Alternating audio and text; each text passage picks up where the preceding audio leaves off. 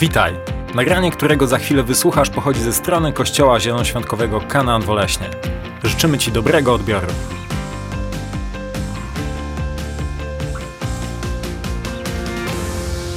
Dobrze, kochani. Napisałem na Facebooku, to jest taka platforma społecznościowa, e, że to jest dla mnie jedno z najcenniejszych kazań, jakie w ogóle wygłoszę w swoim życiu. Dla mnie to kazanie obnażyło wszystko.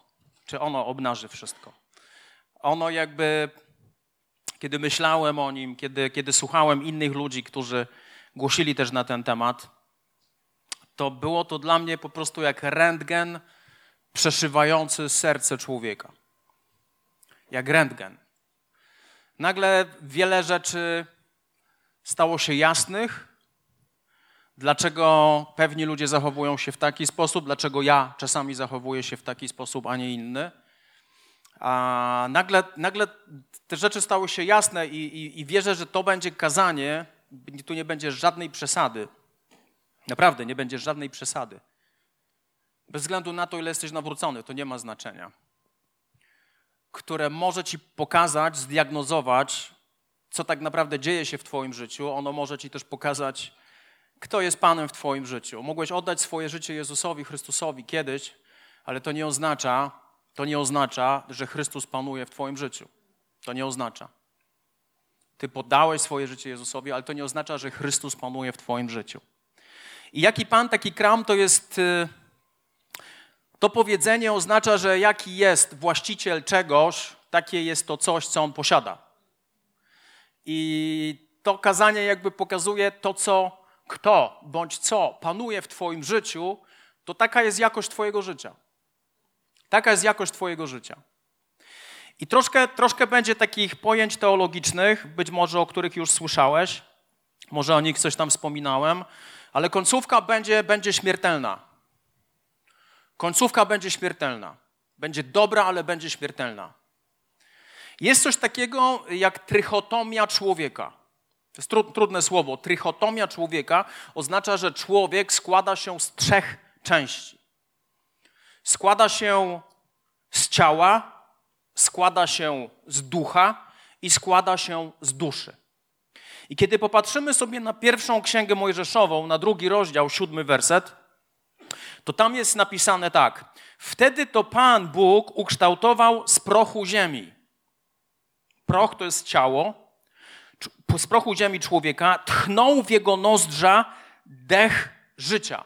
Dech z hebrajskie ruach, to jest duch, i człowiek stał się żywą istotą. Żywa istota to jest nic innego jak dusza.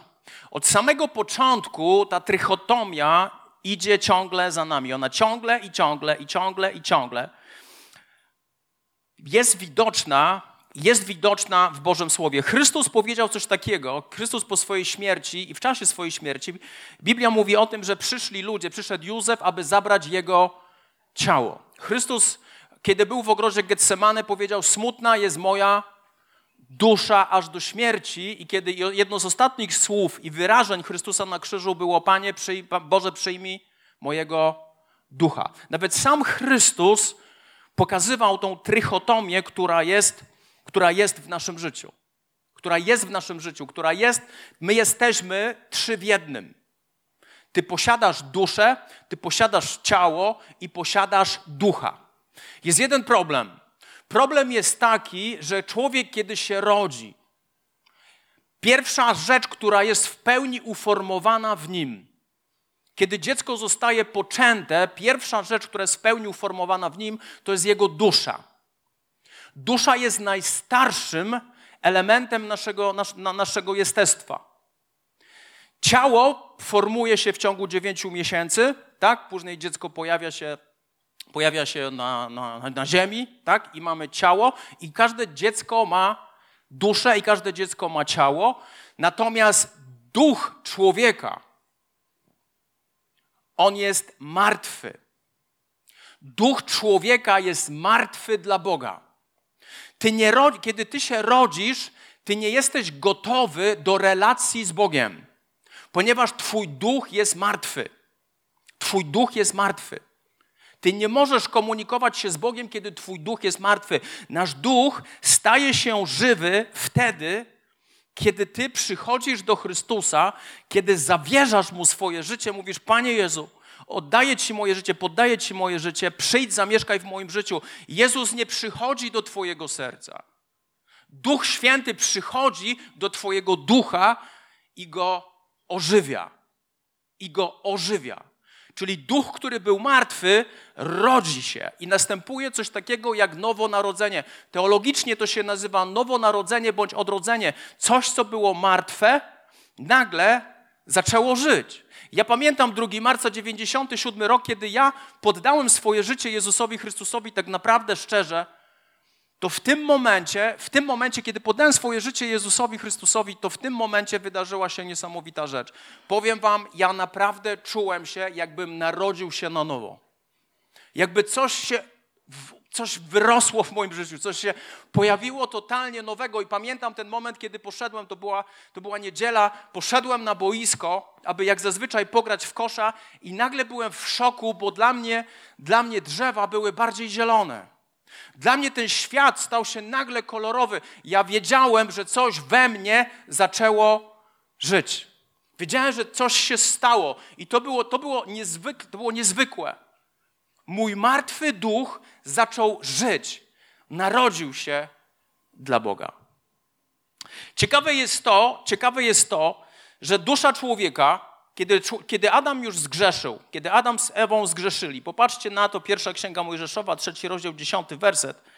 Biblia mówi, Biblia mówi tak, a on na to, jest mowa Adam, Adam mówi tak, usłyszałem, że jesteś w ogrodzie, on mówi do Boga, usłyszałem, że jesteś w ogrodzie i przestraszyłem się, bo jestem nagi, dlatego ukryłem się.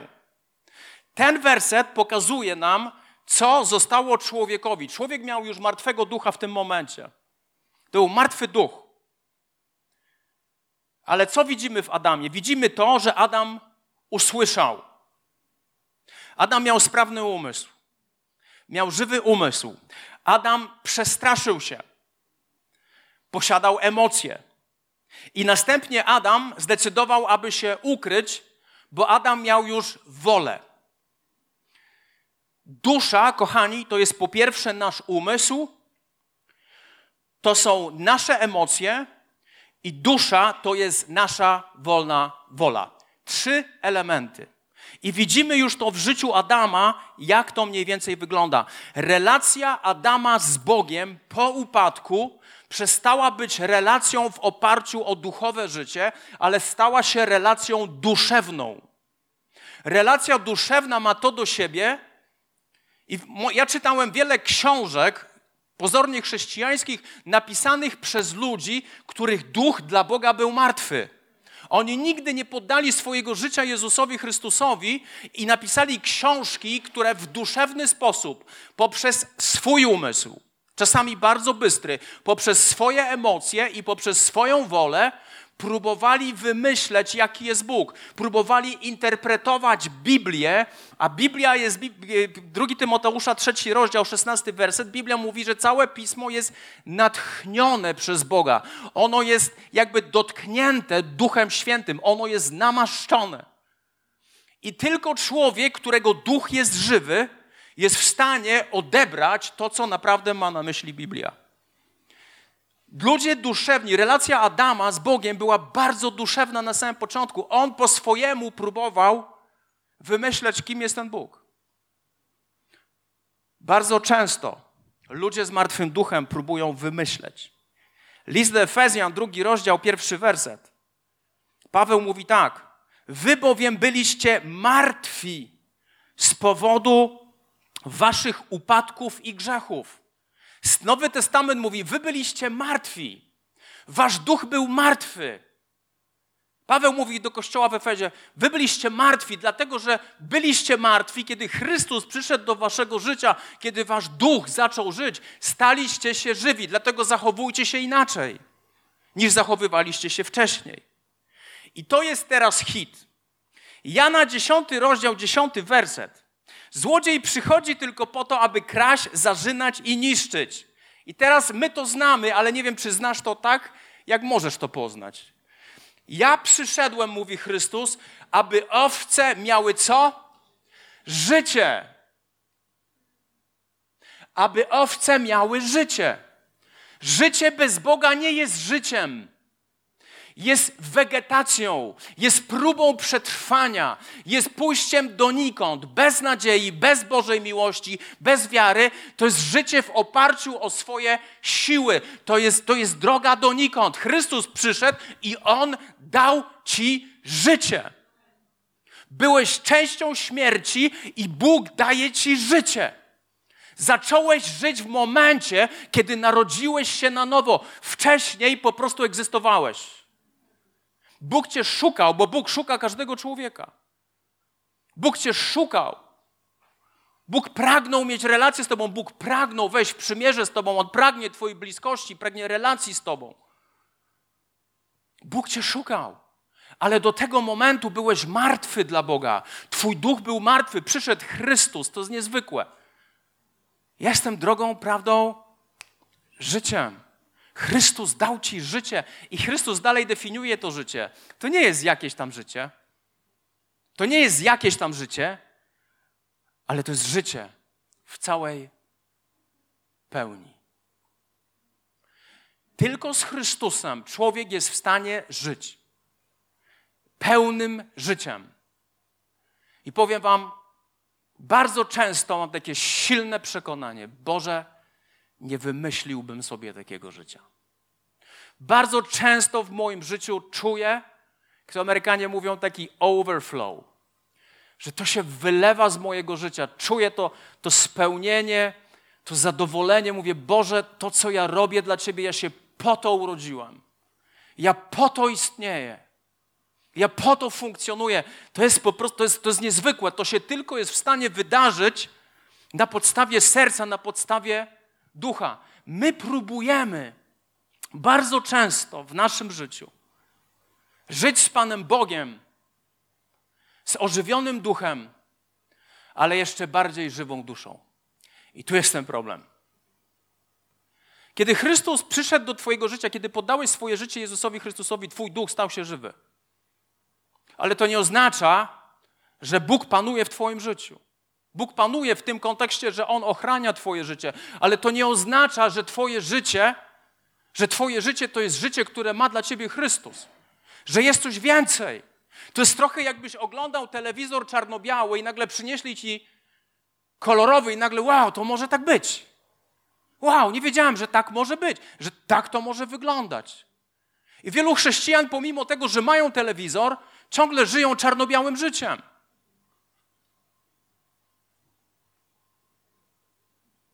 Porozmawiajmy o największym naszym wrogu i największym naszym przyjacielu. Czymś, co jest nieodzowne w naszym wnętrzu. Porozmawiajmy o naszej duszy. Tak jak powiedziałem Wam wcześniej, dusza składa się z trzech części. To jest nasz umysł, to są nasze emocje i to jest nasza wola. Umysł to jest to, co ja myślę. Posłuchaj. To jest to, co ja myślę. Wola to jest to, co ja chcę. I emocje to jest to, co ja czuję. Nie wiem, czy zauważyłeś jeden zaimek osobowy. Ja. To, co ja myślę, to, co ja czuję, to, co ja chcę.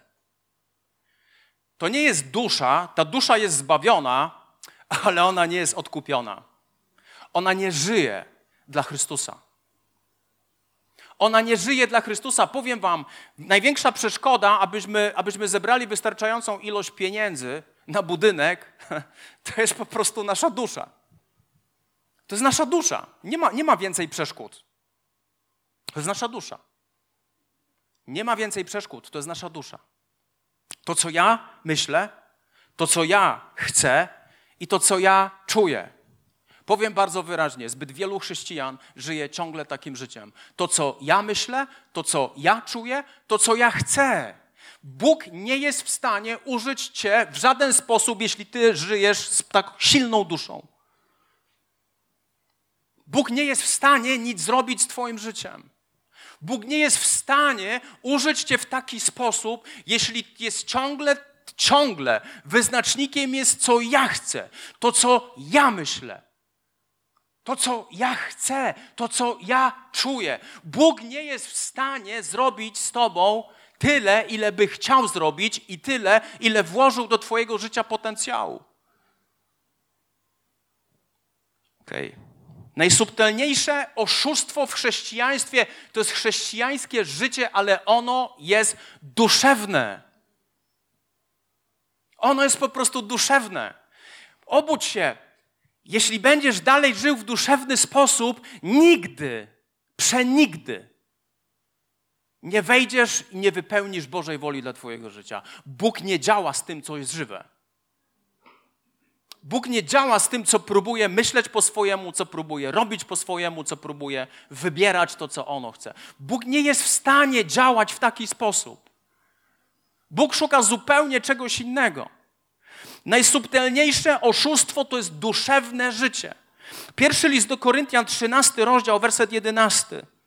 Kiedy byłem dzieckiem, mówiłem jak dziecko, myślałem jak dziecko, rozumowałem jak dziecko. Ale gdy stałem się mężczyzną, zaniechałem dziecięcych spraw. Kiedyś byłem duszewny, myślałem duszewnie, chciałem tego, co chciała moja dusza. Moje uczucia były oparte w oparciu o moją duszę. Tak funkcjonowało moje życie, ale Paweł mówi, ale przestałem być dzieckiem. Wiecie, to jest droga wyjścia. Przestałem być dzieckiem. Coś się wydarzyło w życiu Pawła, mówi koniec. Koniec. Teraz będę żył inaczej i stałem się kim? Gdy stałem się mężczyzną, zaniechałem dziecięcych spraw. Problemem głównym w małżeństwach to jest zbyt rozdmuchana dusza jednego z partnerów. Zbyt rozdmuchana dusza. Co ja myślę, co ja chcę, co ja wybieram. Bóg nie jest w stanie z takimi ludźmi współpracować. Bóg nie jest w stanie. Dlatego bardzo często przechodzimy przez różnego rodzaju problemy w naszym życiu, aby poddać naszą wolę, aby poddać to, co my chcemy, aby poddać nasze emocje, aby poddać nasze myśli. I czy rzeczywiście jest tak, że kiedy przechodzimy przez problemy, to uniżamy się przed Bogiem, czyli mówimy naszej duszy: zamknij się. Zamknij się. Bo ja chcę słuchać teraz tego, który będzie Panem mojej duszy, bo jaki Pan, taki kram. Pierwsza rzecz odnośnie naszej duszy jest taka: nasza dusza jest samolubna, ale dusza z martwym duchem tworzy swoją koncepcję Pana Boga. Tak się zawsze zastanawiam. Jak w pierwszy kościół funkcjonował, kiedy Ananiasz i Safira zachowali się w głupi sposób. Kościół potrzebował pieniędzy. A więc sprzedali swoją rolę, która była ich. To była ich rola. Oni mogli tego nie sprzedawać i by żyli. Ale postanowili sprzedać.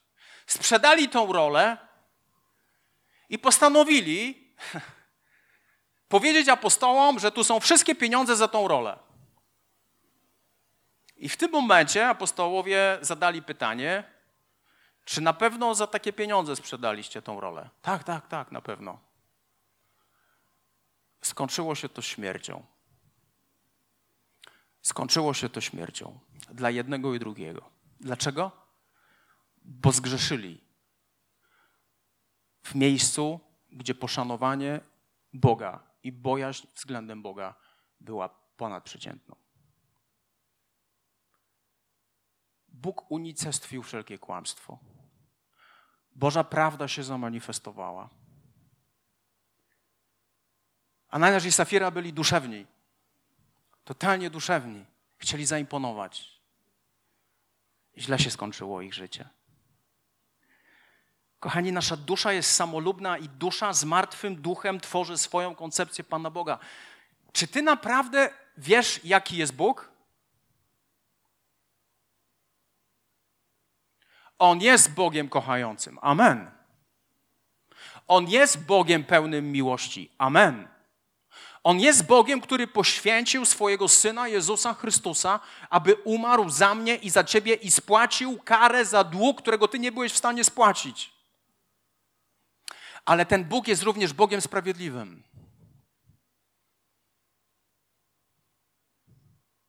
Ale ten Bóg jest również Bogiem sprawiedliwym. Powiem Wam jedną rzecz. Kiedy Mojżesz chciał ujrzeć Boga, Bóg przechodził obok niego.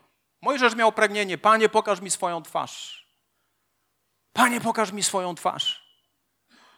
I Bóg zasłonił Mojżesza i przeszedł przed Mojżeszem.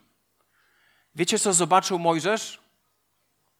Zobaczył tylko dobroć, zobaczył tylko miłosierdzie, zobaczył tylko łaskawość. Bo my na dzień dobry spotykamy się z miłosierdziem. My na dzień dobry spotykamy się z Bożą dobrocią. My na dzień dobry spotkamy się z Bożą łaskawością. I Bóg taki jest. Ja względem mojego półrocznego Filipa funkcjonowałem zupełnie inaczej niż funkcjonuję z nim teraz, czy funkcjonuję z moim najstarszym synem Tymoteuszem. Co się zmieniło?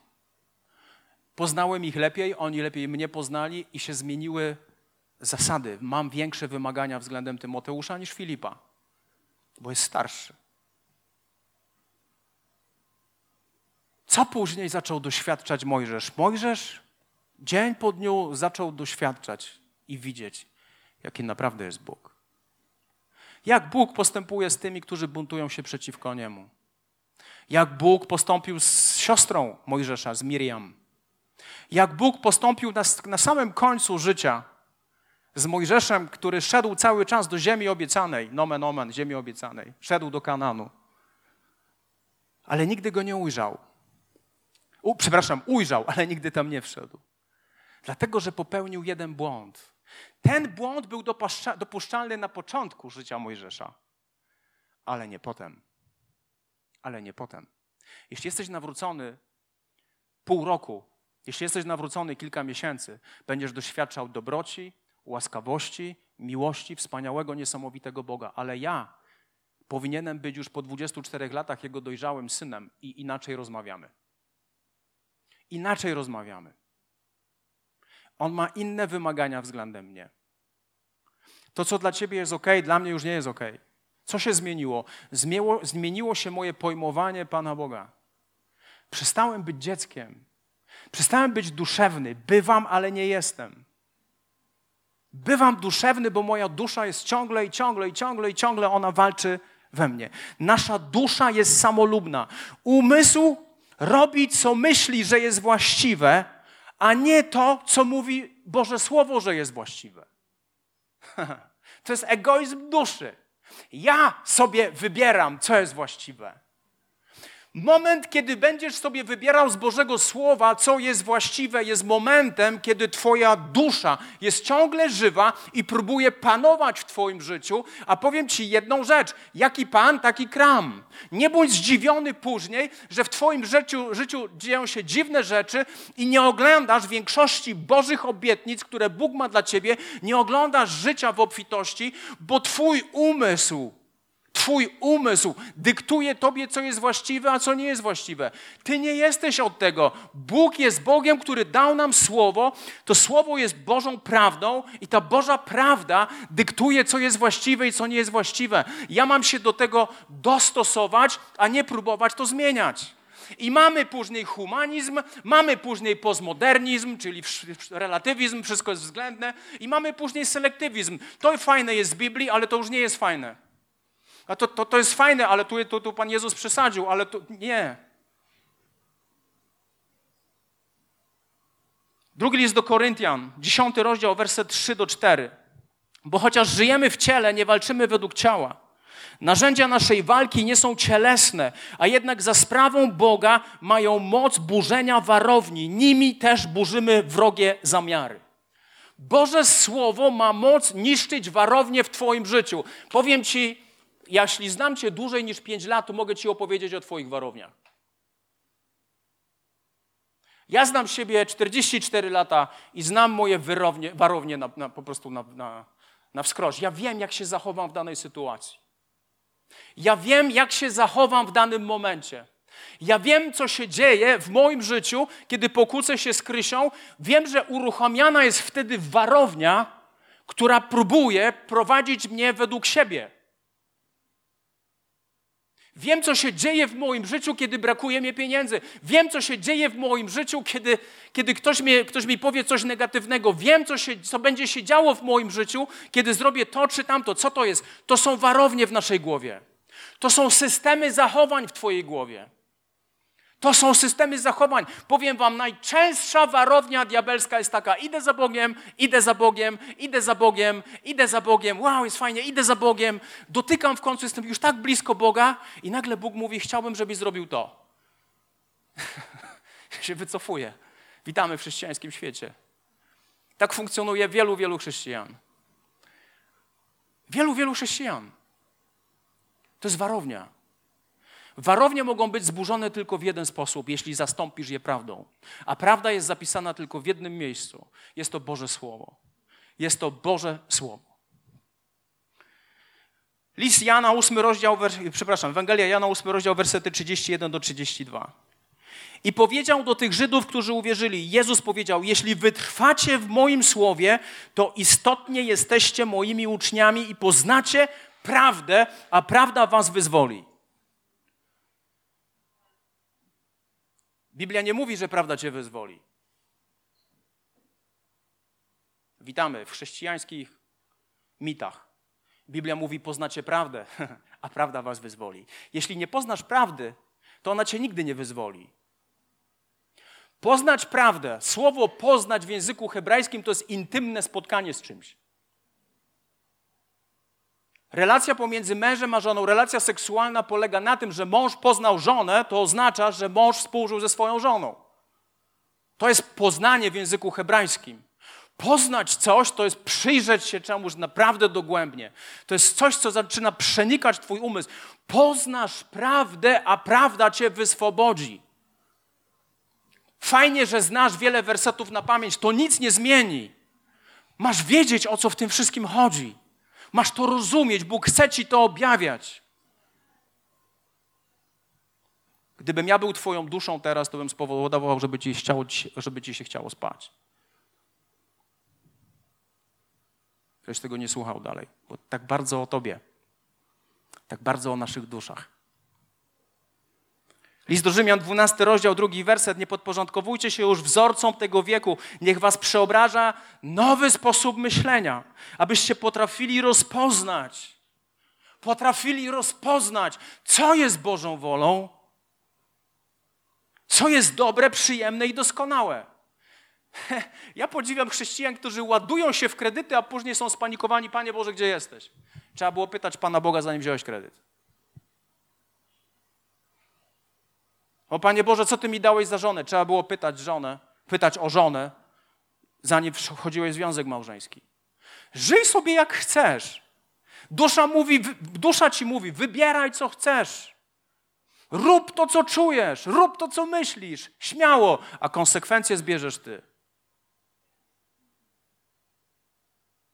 Kiedy karmisz się Bożym Słowem, kiedy poznajesz prawdę, kiedy poznajesz Chrystusa i masz z Nim relację, zaczynasz rozumieć pewne rzeczy, które dzieją się w Twoim życiu. Zaczynasz rozumieć pewne rzeczy, które dzieją się w Twoim życiu. List Jakuba, pierwszy rozdział, 22 werset. Bądźcie także wykonawcami słowa, a nie tylko słuchaczami oszukującymi samych siebie. Jesteś, jeśli nic z tym nie zrobisz, to jesteś oszustem. Sorry, ja nie mówiłem, że to kazanie będzie łatwe. Mówiłem, że jest niesamowite, ale ono nie będzie łatwe. Przestań się oszukiwać. Cały świat teraz krzyczy bez ściemy. Okej, okay, no to bez ściemy. Jak nie jesteś wykonawcą słowa, jak nic z tym nie robisz, czytasz, czytasz, fajnie znasz kilka wersetów, myśl o tym, poznawaj to i wprowadzaj to w życie.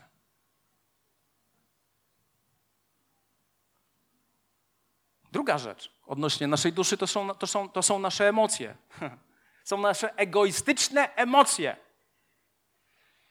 Robię to, co czuję. Powiem Wam, gdybym ja przez chwilę robił to, co czuję, to nie ma mnie już tu 10 lat temu. Naprawdę. Gdybym był miotany lada wiatrem, gdybym był miotany lada wiatrem, gdybym słuchał moich emocji, jak ja lubię te teksty, słuchaj swojego serca. Zwariowałeś? Ty zwariowałeś? Nie słuchaj swojego. Listen to your heart. Listen to your heart. Yeah. Droga donikąd. Dlaczego? Jeremiasza 17:9. Zdradliwe jest serce bardziej niż wszystko inne, nieuleczalnie chore. Kto zdoła je poznać? Pan Jezus powiedział w Marka 7 rozdziale 21-23 Z wnętrza bowiem z ludzkiego serca wychodzi, wychodzą złe zamiary, rozwiązłe czyny, kradzieże, morderstwa, cudzołóstwa, dążenia powodowane chciwością, wszelkie niegodziwości, podstęp, wyuzdanie, zawiść, obelżywość, pycha i głupota. Ciekawe, że głupota jest w tym samym sznurku debilizmu. Wszystkie te złe rzeczy wychodzą z wnętrza człowieka i to one czynią go nieczystym. Przestań słuchać swojego serca. Ja już mam dosyć chrześcijan. O, ja tego nie czuję w sercu. Mój przyjaciel Mirek Klekot nazywa tych ludzi kardiologami. Oni to, oni to, to, oni tego nie czują w sercu. O, oni nie czują tego. Kurde. Jak, jak ty będziesz budował swoje życie w oparciu o to, co czujesz, co nie czujesz, z droga donikąd. To jest droga donikąd. Teraz ludzie mają się ościć. O, o, ja tego nie czuję. Ja też tego nie czułem. Modliłem się. Zajęło mi to 10 minut. Panie Jezu, czy ja mam się ościć, bo ja w ogóle tego nie kumam. I zacząłem czytać Biblię. I Pan Jezus przychodzi do Jana Chrzciciela, aby Jan Chrzciciel go ochrzcił i Jan Chrzciciel pobożnie się obruszył. I dobrze. O nie, nie, ja potrzebuję chrztu od Ciebie. To, to, ja tego nie zrobię. I Pan Jezus mówi, odpuść teraz bo godzi się wypełnić wszelką sprawiedliwość. Jezus się ościł, a ja mam się nie chrzcić, ale ja nie czuję. Ja przestań czuć. Ja nie czuję, żeby płacić dziesięcinę tydzień w tydzień, przepraszam, miesiąc w miesiąc. Ja tego nie czuję. No to, to ja, ja, po prostu poczuję to pod koniec miesiąca. Ja, ja, ja po prostu, ja odczujesz to bardzo wyraźnie. Posłuszeństwo to nie jest czucie. Posłuszeństwo to zrobienie tego, co jest właściwe. Funkcjonowanie w oparciu, co ty czujesz, jest drogą donikąd. Nigdzie, nigdy nie dojdziesz. Więc ciągle to będzie, no, nie czuję, żeby dzisiaj przyjechać na nabożeństwo. Okej, okay, to nie przyjeżdżaj, swój problem. Duszewne chrześcijaństwo, to co czuję. I najlepsze jest teraz to, że dusza to jest również nasza wola. Czyli to, co ja wybieram. Ja. To, co ja wybieram. Ewangelia Mateusza, 26 rozdział, wersety od 38 do 41. Chrystus modli się w tym momencie o nasze zbawienie. Nie wiem, czy masz świadomość. Ogród Getsemane. On się modli o nasze zbawienie. Jest mi smutno na czym? Chrystus mówi na duszy, moje emocje, jest mi smutno. Powiedział śmiertelnie smutno. Zostańcie tutaj, czuwajcie ze mną. Znów odszedł nieco dalej, upadł na twarz, modlił się. Ojcze mój, jeśli to możliwe, niech mnie ominie ten kielich, jednak nie tak jak ja chcę. Niech będzie jak chcesz ty. Powrócił do uczniów, lecz zastał ich śpiącymi. Powiedział do Piotra: Nie mogliście czuwać ze mną nawet godziny? Czuwajcie i módlcie się, abyście nie upadli w czasie próby. Duch wprawdzie jest pełen chęci, ale ciało jest słabe. Jeden fragment pokazuje postawę duszewną, która chce spać, jak, jak, jak tak naprawdę dzieją się losy tego świata i ludzkości. I mamy Boga, Chrystusa, który mówi jedną rzecz: Ja chcę tak żyć. Ja chcę tak żyć. Nie to, co ja chcę. Nie to, co ja chcę, ale to, co Ty chcesz. Każda decyzja, którą podjąłem w oparciu o to, co ja chcę, skończyła się fatalnie. A każda decyzja, którą złożyłem przed Bożym tronem, powiedziałem: Boże, to, co Ty chcesz. Nie to, co ja chcę, ale to, co Ty chcesz. Skończyła się w niesamowity sposób. Czy ktoś z Was myśli o tym, że mi się chciało zakładać ten kościół? Nie, ten kościół jest wynikiem tego, że powiedziałem swojej duszy: Nie Ty będziesz rządzić w moim życiu, nie to, co ja chcę. być nauczycielem, chodzić po mieście, rozdawać ulotki swoim znajomym, swoim, swojemu dyrektorowi, chodzić po mieście i składać świadectwo przed wszystkimi swoimi uczniami, zbierać bęcki za to, że dzisiaj bym był posądzony o pedofilię, dzisiaj by powiedzieli, że jestem jakimś pedofilem, bo chodzę z jakimiś nieletnimi ludźmi po mieście. Żyjesz na, na skraju po prostu finansowego dobrobytu, na skraju. Nie stać cię na wiele rzeczy. Ale podjąłem decyzję, nie to, co ja chcę, ale to, co ty chcesz. Spytaj się kościoła w Wieluniu, czy to była dobra decyzja. Spytaj się kościoła w Praszce, czy to była dobra decyzja. Spytaj się kościoła w Warszawie, w Gdańsku. Spytaj się wielu, wielu kościołów, które powstały przez 700 miast. Spytaj się, czy to była dobra decyzja, że powiedziałem mojej duszy, zamknij się, bo nie to, co ty chcesz, ale to, co mój Bóg chce ode mnie. Przestańmy polegać. Przestańmy polegać na tym, co my chcemy. Nigdy nic dobrego z tego nie będzie.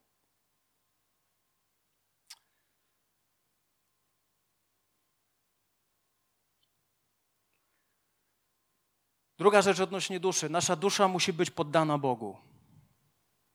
Była taka historia. Nie wiem, czy wiecie, jak czytasz Biblię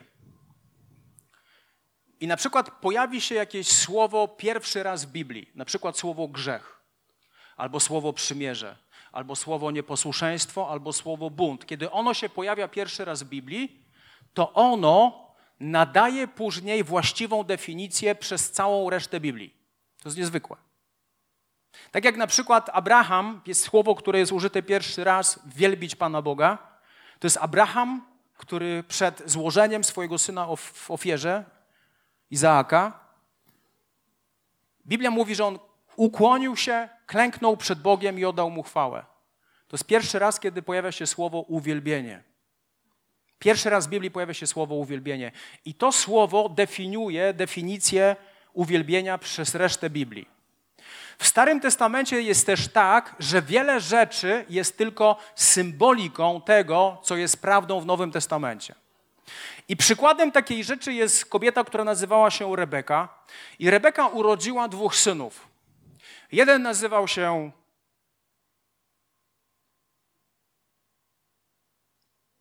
Ezaf, a drugi nazywał się Jakub. List do Rzymian, dziewiąty rozdział, dwunasty werset. Kto był starszy, Ezaf czy Jakub?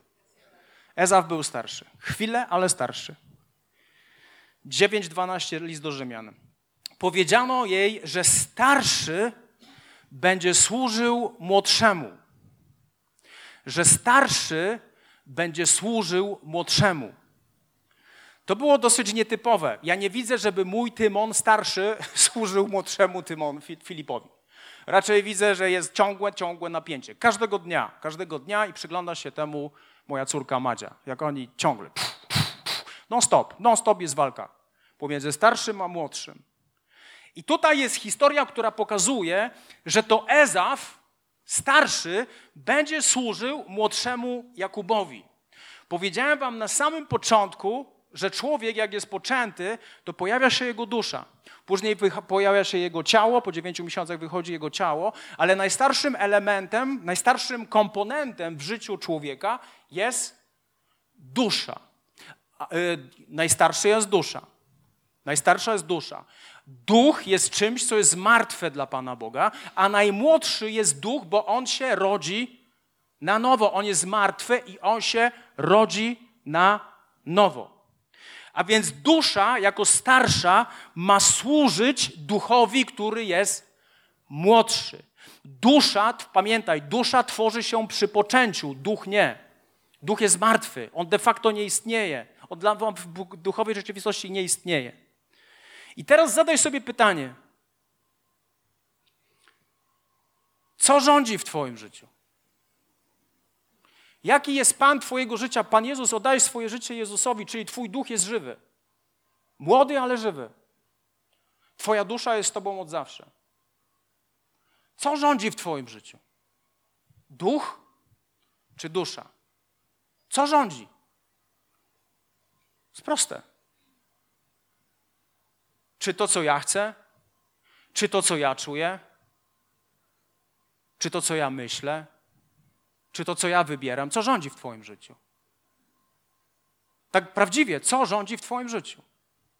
To, dlaczego tutaj przyszedłeś, czy przyjechałeś, czy przyjechałaś, to jest wynik tego, że Twój duch przez chwilę zarządził za, za, przez Ciebie. On wybrał nie to, co ja chcę, ale to, co Ty chcesz, Panie. Ja jadę.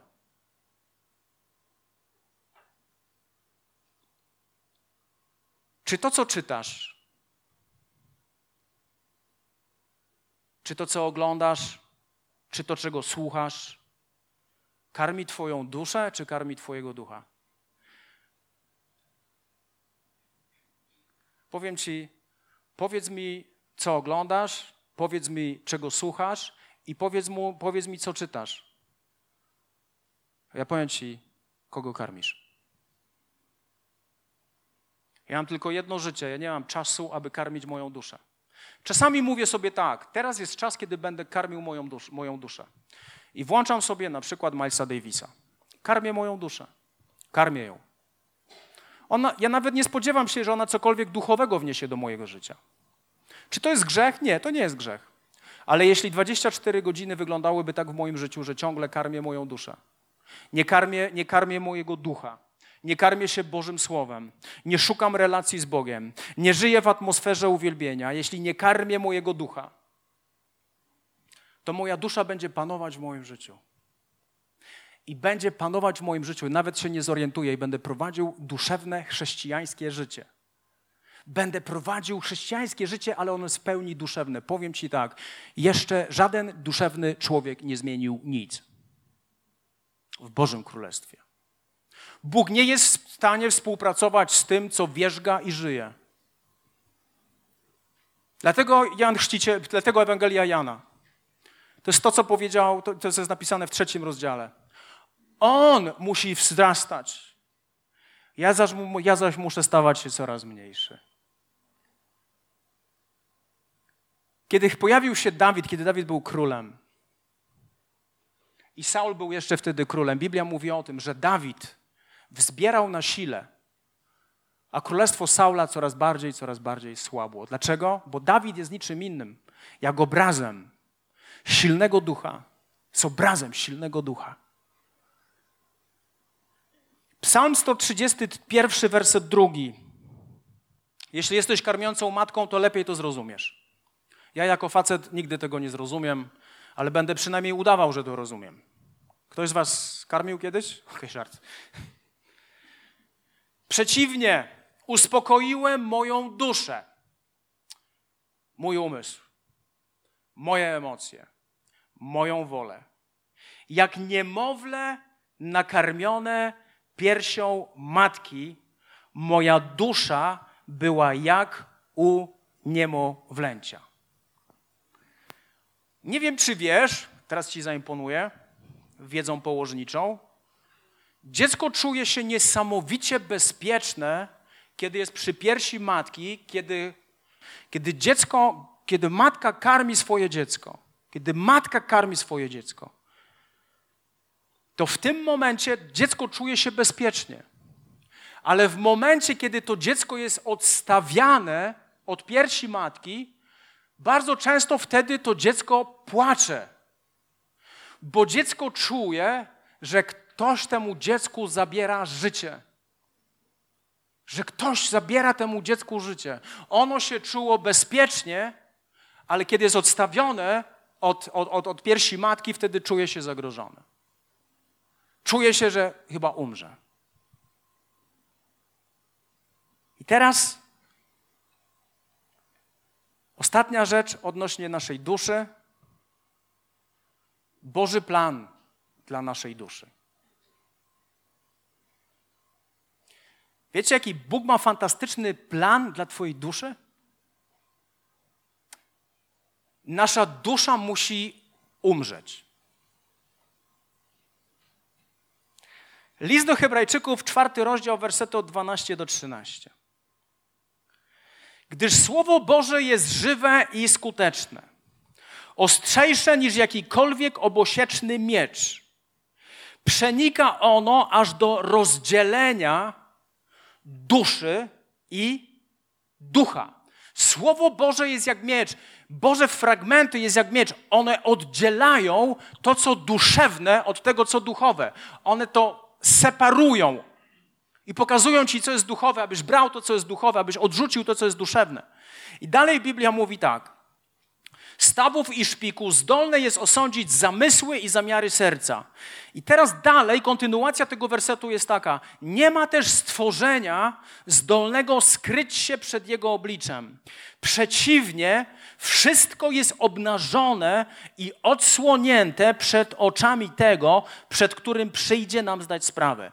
Przeciwnie, wszystko jest obnażone i odsłonięte przed oczami tego, przed którym przyjdzie nam dać sprawę. Słowo odsłonięte, że wszystko jest odsłonięte przed jego oczami. To jest greckie słowo trachelizo. Ono jest kluczowe.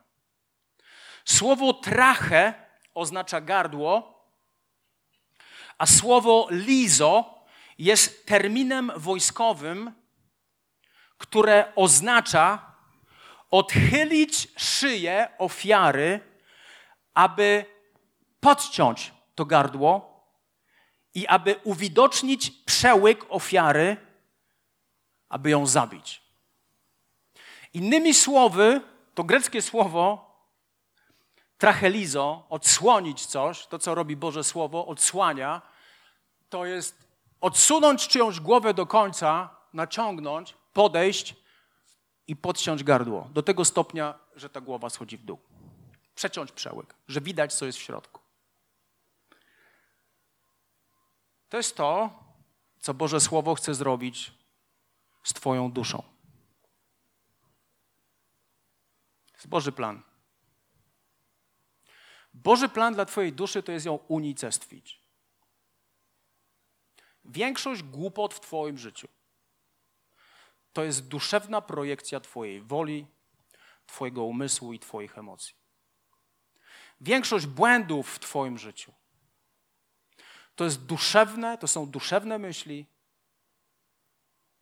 to są duszewne emocje i to jest Twoja dusze, duszewna, wolna wola.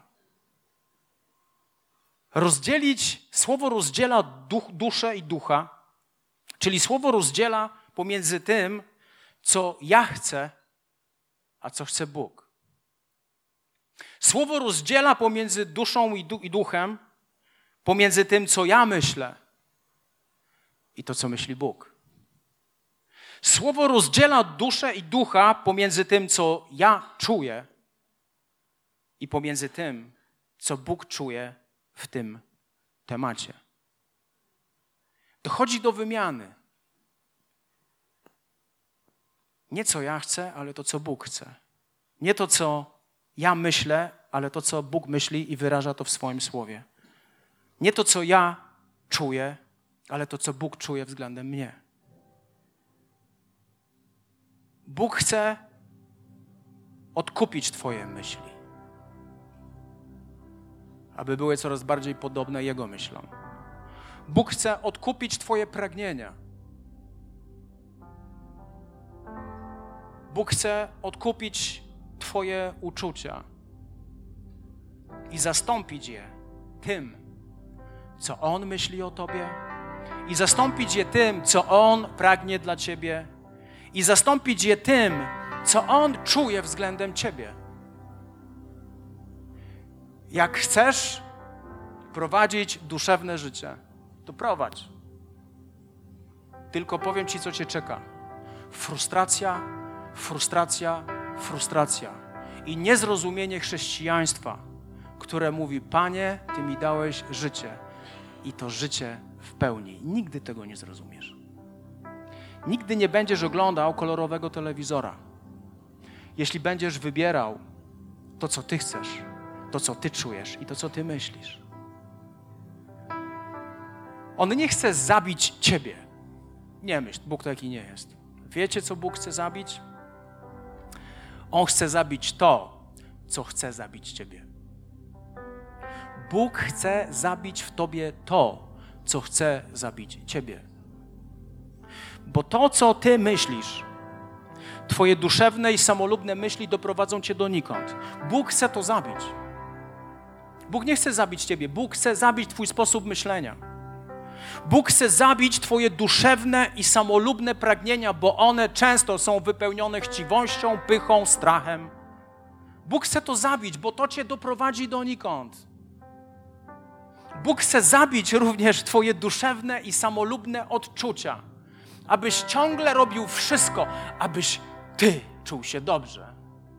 Czy Jezus w ogrodzie Eden czuł się dobrze? Absu przepraszam, w ogrodzie Getsemane. Absolutnie nie czuł się dobrze. Czy Bóg w, czasie, w kontekście Izraela czuł się dobrze? Absolutnie nie czuł się dobrze.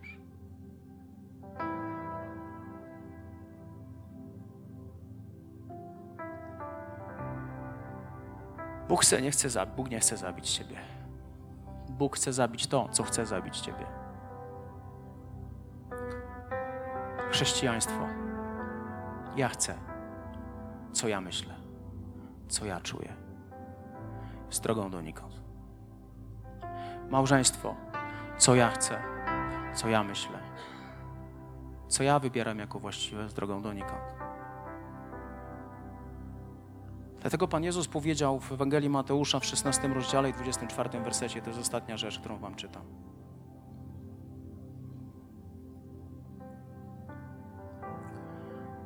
Następnie Jezus zwrócił się do swoich uczniów. Jeśli ktoś chce pójść za mną, niech się wyrzeknie samego siebie. Weźmie swój krzyż i naśladuje mnie. Teraz posłuchajcie. Kto bowiem pragnie ocalić swoją duszę, utraci ją. A kto utraci swoją duszę ze względu na mnie, ocali ją. Nasza dusza jest piękna, kiedy jej Panem jest Jezus Chrystus. Nie deklaratywnie nie, że sobie powiesz, o tak, Panem mojej duszy jest Chrystus. To są konkretne decyzje, które będziesz wybierać każdego dnia, podejmować każdego dnia. Jest rok 99. To jest lipiec. Jestem z moją Krysią na podróży poślubnej w namiocie na konferencji młodzieżowej. I wychodzi dzisiaj mój mentor i przyjaciel Ian Green. I głosi kazanie o śmierci duszy. O śmierci duszy. I zadaje pytanie: Czy jesteś w stanie zrezygnować z tego, co Ty myślisz, że jest właściwe? Czy jesteś w stanie zrezygnować z tego, co Ty czujesz, że jest właściwe? Czy jesteś w stanie zrezygnować z tego, co Ty chcesz, aby było właściwe? Czy jesteś w stanie? Czy jesteś w stanie dzisiaj wypuścić wszystko ze swoich rąk, swoją teraźniejszość, swoją przyszłość i poddać to Bogu? Czy jesteś w stanie? Wszyscy hurra, hurra, wszyscy wstają i wszyscy chcą oddać. I w tym momencie Ian Green mówi, ale wy nic nie rozumiecie. Wy nic nie rozumiecie. Nie chodzi o to, żebyś wstawał, bo inni wstali. Chodzi o to, żebyś stanął przed Bogiem i powiedział: Wszystko wypuszczam z moich rąk. I pamiętam te emocje do dziś. Wstała może jedna trzecia sali. Stoimy z moją Krysią, oblubienicą. Trzymamy się za ręce. I Ian Green zaczyna wymieniać rzeczy. Czy jesteś w stanie zrezygnować z miejsca, które sobie wybrałeś, aby tam zamieszkać? Czy jesteś w stanie swoje dzieci oddać Bogu? Czy jesteś w stanie wszystkie finanse poddać pod panowanie Jezusa Chrystusa? Czy jesteś w stanie poddać całą swoją przyszłość? I tak wymienia i wymienia i wymienia. I widzę, jak niektórzy ludzie siadają, siadają, zapłakani siadają za mocno. A my staliśmy, trzymaliśmy się za ręce. Ja czułem, jak za każdą deklaracją coś we mnie umiera. Dwa tygodnie później, po tej decyzji, byliśmy na wyjeździe misyjnym z organizacji NLA, NLI, która zakłada kościoły. Ja byłem tłumaczem w tamtym miejscu, miejscowość Słupca, a Krysia zajmowała się dziećmi. Kiedy pojechaliśmy tam na 10 dni, wróciliśmy z powrotem. Powiedziałem, Panie, ja już wiem. Ja już wiem, co, co, do czego Ty mnie stworzyłeś. Ja już wiem, do czego Ty mnie powołałeś. Mnie to kręci. To jest treść mojego życia. W 99 roku rozpoczęło się 700 miast, kiedy nikt jeszcze tego nie widział, łącznie z nami. Ale Bóg wiedział o jednej rzeczy. Najpierw musisz stracić swoją duszę, a ja ją odkupię, oddam Ci ją na nowo, abyś nauczył się wybierać to, co ja chcę, abyś nauczył się czuć to, co ja czuję względem Ciebie, abyś nauczył się, nauczył się myśleć o sobie tak, jak ja myślę o Tobie.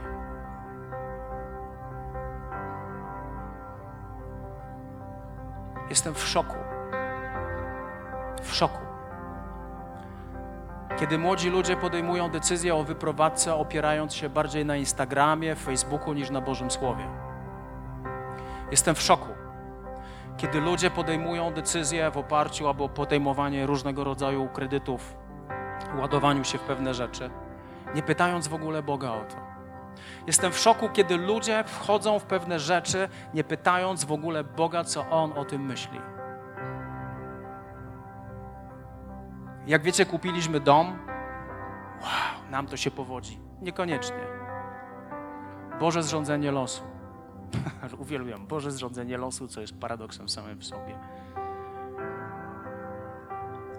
Modliliśmy się do Boga, mówię, Boże, Ty wiesz, jaki ja jestem. Powiesz mi, idę w to. Nie powiesz, stoję w miejscu. Moja Krysia wołała do Boga, powiesz, idziemy w to, a jeśli będziesz milczał, nic nie powiesz, siedzimy dalej w bloku. I nagle Bóg w swej niesamowitej inteligencji, geniuszu i w ogóle nie wiem, jak to opisać, mówi do mojej żony poprzez Boże Słowo dokładnie ten sam werset, który Bóg mówi do mnie tydzień, dwa tygodnie później. Też tym samym, to jest ten sam werset, ale jednak w innym miejscu w Biblii. Ten sam werset, ale w jednym, w jednym, Krysia w jednym miejscu i ja w drugim miejscu i Bóg do nas mówi. I powiedziałem, ok, Bóg tego chce. I co się pojawiło? Shalom. Pojawił się pokój, że cokolwiek się tam będzie działo, będzie dobrze. Jak jest odnośnie naszego budynku? Shalom. To jest Boży budynek. To nie jest mój budynek, to nie jest mój dom. To jest Boży dom nie dla mojego pokolenia, ale przynajmniej dla kilku kolejnych pokoleń, jak ja już będę gościem, że ludzie będą szli przez Olesno, ludzie będą szli przez Olesno, ty fajny tu ten kościół zbudowali, nie? Wtedy to był taki mały kościół, teraz mamy już cztery takie kościoły w Oleśnie, ale fajnie, kto to zbudował? Wiesz, była taka grupa, oni się nazwali Kanan. Tam był taki, wiesz, pastorem taki Sławek Jagieła. Nie miał pojęcia o budowaniu, ale zbudowali. Bo to w ogóle nie o mnie chodzi. My nie budujemy, my nie żyjemy dla jakiegokolwiek człowieka. My żyjemy, budujemy to wszystko, co robimy, aby On był uwielbiony. Ja muszę unicestwić moją duszę. Każdego dnia wybierać to, co On chce. Nie chcę żyć w duszewny sposób. To jest droga donikąd. To jest droga donikąd. Chciałbym Was zabrać teraz do takiego utworu, który nazywa się I surrender. Oznacza poddaję, poddaję się w takim sensie, że poddaję wszystko, co mam Tobie. Chrześcijaństwo ma sens, kiedy jest deklaratywne i pragmatyczne, kiedy coś ogłaszam i wprowadzam w życie. Jeśli chcesz, dzisiaj, tak jak ja w 99 roku razem z moją żoną, klęknąć przed Bogiem, powiedzieć: Panie, wszystko co mam, moją przyszłość oddaję w Twoje ręce. Bądź w tym uwielbiony. Wybieram to, co Ty chcesz, nie to, co ja chcę. Wybieram to, co Ty czujesz względem mnie, a nie to, co ja czuję. Wybieram to, co Ty myślisz o mnie. Przestaję projektować moimi myślami to, co ja myślę o sobie. Panie, chcę przyjść dzisiaj i złożyć Ci moją duszę przed Twoim tronem i powiedzieć: Użyj mnie. Jeśli chcesz to, jeśli chcesz zaśpiewać ze mną tą piosenkę, ja mogę być tu sam. Ja chcę klęknąć przed Bogiem kolejny raz. Kolejny raz powiedzieć Mu, że wszystko, co mam, jest Jego. Że wszystko, co On myśli o mnie, ma znaczenie. Że wszystko, co On chce, ma dla mnie znaczenie. Ja nie chcę być duszewny. Ja chcę być człowiekiem, który żyje w oparciu o swojego ducha, a nie o swoją duszę. Wystarczy. Jeśli chcesz, możesz uklęknąć ze mną. Nie musisz. Witaj ponownie. Dziękujemy za wysłuchanie tego nagrania i mamy nadzieję, że pomoże Ci ono zbliżyć się do Boga. Jeśli dziś podejmujesz decyzję o zaufaniu Jezusowi i uznaniu Go Twoim Zbawicielem, to chcemy Ci pogratulować. Modlimy się o Boże działanie w Twoim życiu i zapraszamy Cię serdecznie do Kanaanu, ponieważ wierzymy, że Kościół, czyli wspólnota wierzących ludzi, to najlepsze miejsce do wzrostu i rozwoju duchowego. Szczegóły dotyczące naszych spotkań znajdziesz na stronie www.kanan.pl oraz w naszych mediach społecznościowych.